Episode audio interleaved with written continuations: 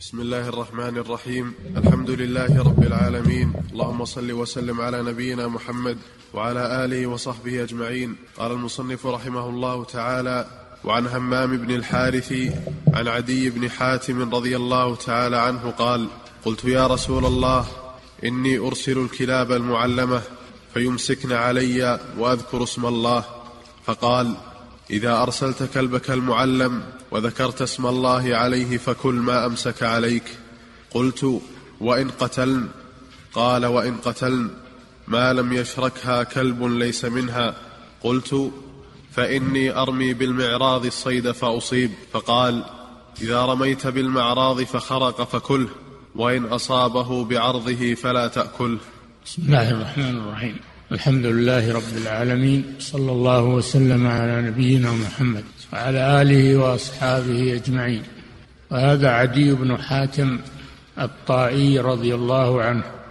أبوه حاتم المشهور بالجواد مات في الجاهلية ولم يدرك الإسلام وكان نصرانيا وكذلك ابنه عدي حل محله وكان نصرانيا. ثم من الله عليه بالإسلام فأسلم حسن إسلامه وصار من قادة المجاهدين في سبيل الله رضي الله عنه. قد سأل النبي صلى الله عليه وسلم هذه الأسئلة عن الصيد فهذا فيه دليل على أن المسلم إذا أشكل عليه شيء فإنه يرجع إلى أهل العلم ليبينوا له الصواب. كما قال تعالى فاسألوا أهل الذكر إن كنتم لا تعلمون. ولا يعمد الإنسان على رأيه أو على ما أدرك عليه الناس من غير أن يعلم أن ذلك موافق للشرع أو مخالف. لا سيما في أمور الأطعمة التي هي غذاء الأبدان فيجب على المسلم أن يتحرى فيها. وأن يتوثق من حلها حتى لا يأكل حراما أو مشتبها. سأله عن مسألتين. المساله الأولى إذا أرسل كلبه المعلم يعني المدرب على الصيد وذكر اسم الله عليه عند الإرسال بأن قال بسم الله فهل يأكل ما صاده وإن قتل؟ وإن قتل الجارح الصيد؟ قال نعم كل وإن قتل.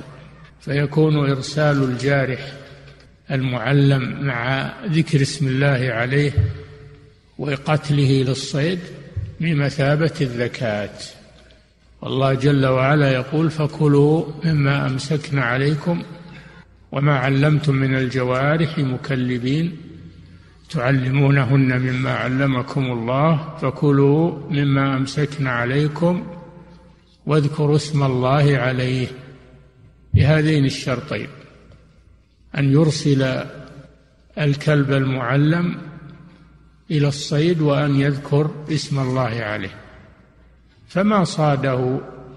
إن أدركه منقتلا بالصيد فهو حلال وإن أدركه حيا فإنه لا بد أن يذكيه كما سبق لأنه تمكن منه وهو حي فلا بد من تذكيته. هذه مسألة. إلا إذا وجد مع كلبه كلبا آخر. هذه مسألة ثانية.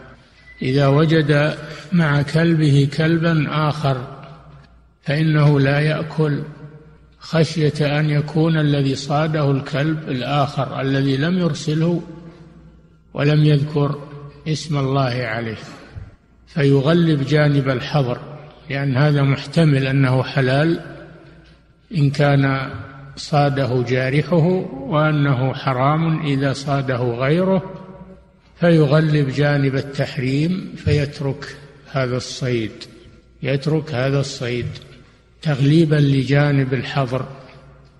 وهذه مسألة عظيمة وهي ترك المشتبه ترك ما فيه ريبة خشية أن يكون من الحرام كما سبق في حديث العرباض بن سارية. فمن اتقى الشبهات فقد استبرأ لدينه وعرضه.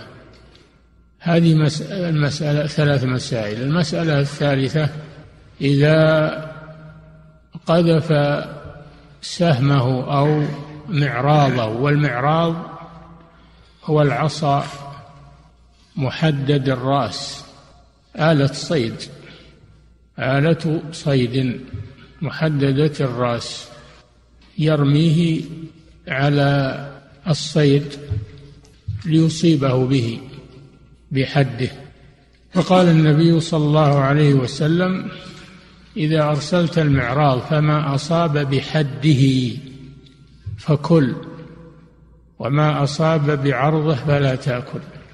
فدل على أن السهم أو المعراض لا بد أن يجرح لا بد أن يجرح الصيد. فإن ضربه بعرضه غير المحدد فانقتل فإنه حرام لأنه يكون من الموقوذة. والموقوذة نوع من أنواع الميتة وهي التي قتلت بمثقل. الموقوذة هي التي قتلت بمثقل كالحجر ومتن العصا ونحو الخشبة ونحو ذلك. فهذه موقوذة. إلا إن أدركه حيا كما سبق فإنه يذكيه ويأكله. هذا صيد المعراض.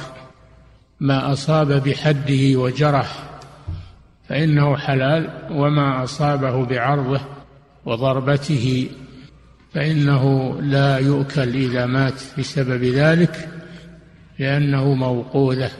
نعم. أحسن الله إليكم سماحة الوالد. يقول السائل إذا أكل الطير من الصيد إذا أرسلته فهل أترك الصيد ولا آكله مثل صيد الكلب؟ فهل إيش؟ يقول أحسن الله إليكم إذا أكل الطير من الصيد خاصة. لا إذا الطير يقولون ما يخالف لأنه ما يقبل التعليم. الكلب تأدبه إذا وجدته أكل تضربه ويعرف أنك ضربته علشان الأكل فيتركه. فأما الطير فهو ما ما يدري. لو ضربته ما يدري. ما يقبل التعليم في هذا. نعم فلا مانع أنه تأكل مما أكل منه. ولم يرد عن الرسول صلى الله عليه وسلم أنه نهى عن الأكل مما أكل منه الطير وإنما ورد النهي عن الأكل مما أكل منه الكلب. نعم. أحسن الله إليكم سماحة الوالد. يقول السائل ما حكم استعمال الكلب الأسود في الصيد؟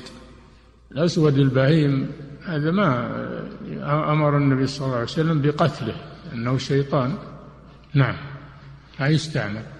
أحسن الله إليكم أما سماحة الكلب اللي ما هو بأس ما هو بأسود بهيم فلا بأس. يعني فيه لون غير السواد ما يخالف. نعم.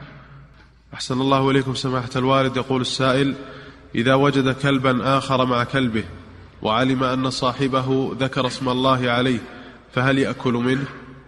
إيش اللي يدريه إنه ذكر اسم الله عليه؟ إن كان سأله وقال نعم أنا أرسلته وذكرت اسم الله عليه زالت الشبهة. زالت الشبهة. نعم أما إذا يقول إنه يمكن إنه ذكر اسم الله عليه مسألة الاحتمال ما تكفي. نعم